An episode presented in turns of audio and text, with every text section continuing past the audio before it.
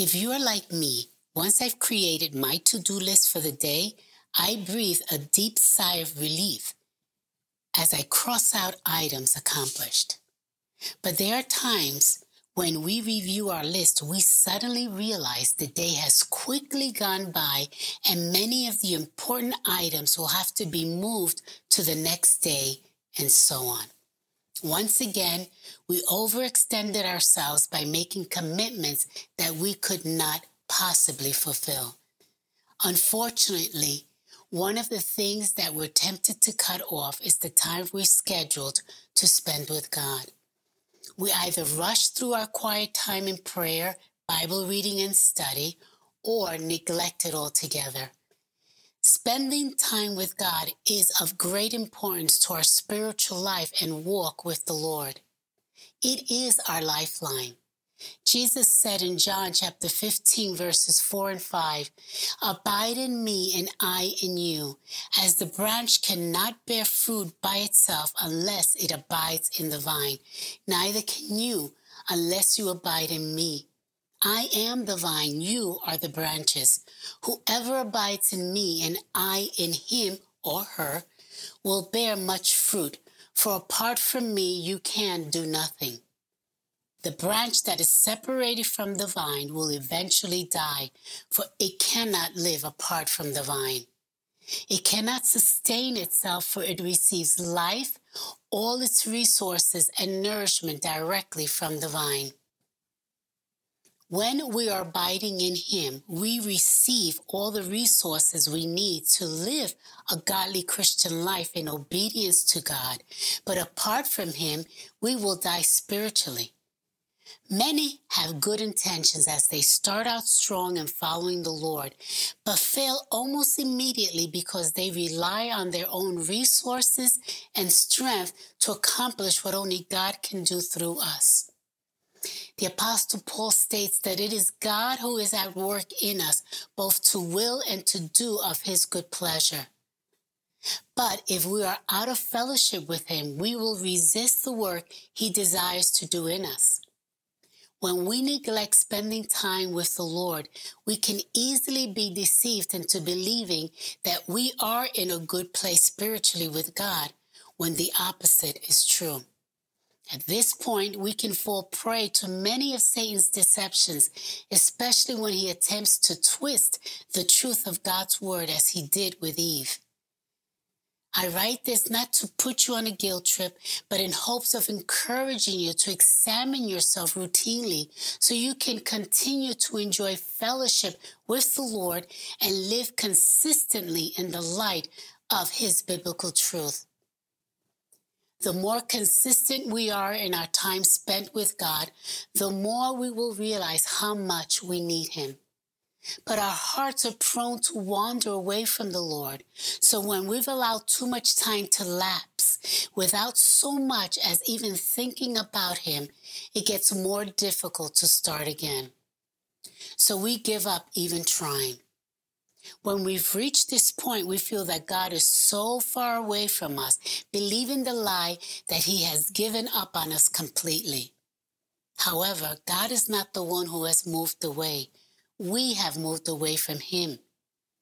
Throughout the Old Testament and New Testament, we read God's amazing plan of redemption to bring humanity back to Himself.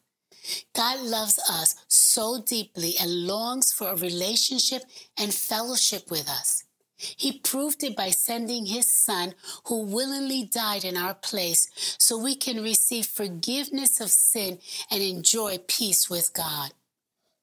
Our fellowship with the Lord speaks about a relationship with God where He communicates to us through the Holy Spirit and His Word, and where we, through prayer, speak to Him about the deep things of our hearts as we would with our closest friend.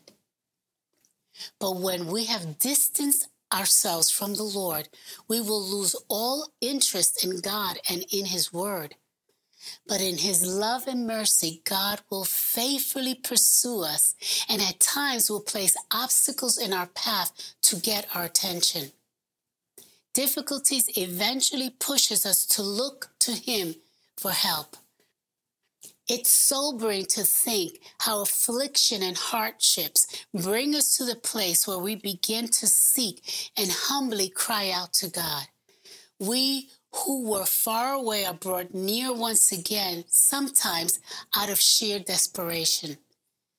But unfortunately for many, when God in His mercy begins to answer prayer, they are quickly drawn away again.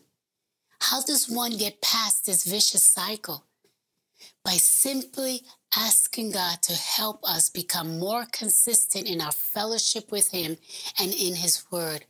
The Holy Spirit will faithfully give us the desire to spend time with the Lord as we obey His promptings. Then, when we read the inspired Word of God, the Holy Spirit teaches us about God and His plan for our lives, reproves us, that is, shows us our sin, corrects us, shows us how to make it right, and trains us in righteous living so that we can be thoroughly equipped for every good work which He has prepared for us to do. We may have a sincere desire to know Him better, but we must first take that first step of obedience towards Him. If we don't have enough time in the day for Him, then we are just too busy. I encourage you to make your quiet time with the Lord a daily priority. If your schedule is difficult with small children or the demands of a stressful job or jobs, ask God to give you the wisdom and creative ways on how to incorporate time with Him daily. However, this may mean sacrificing other less important items from your to do list but it's worth the sacrifice when in exchange we're able to enjoy the sweetness of fellowship with the one who died, offering himself in our place and rose again. For there is no other than Jesus Christ, the Savior of the world. As we spend time with God, our love for Him and His Word, that is His love letter to us, will deepen more each day. Don't rely on your feelings, for emotions are deceiving. We're encouraged in Scripture by faith to draw near to God, and He will draw near to us. God said in Jeremiah 33, verse 3 Call to me, and I will answer you, and will tell you great and hidden things that you have not known. God desires to reveal more of the truth about himself, humanity, the world, and all he has freely given to us who are in Christ. Therefore, I encourage you, take time to spend with the Lord and his word. There is much he desires to show you.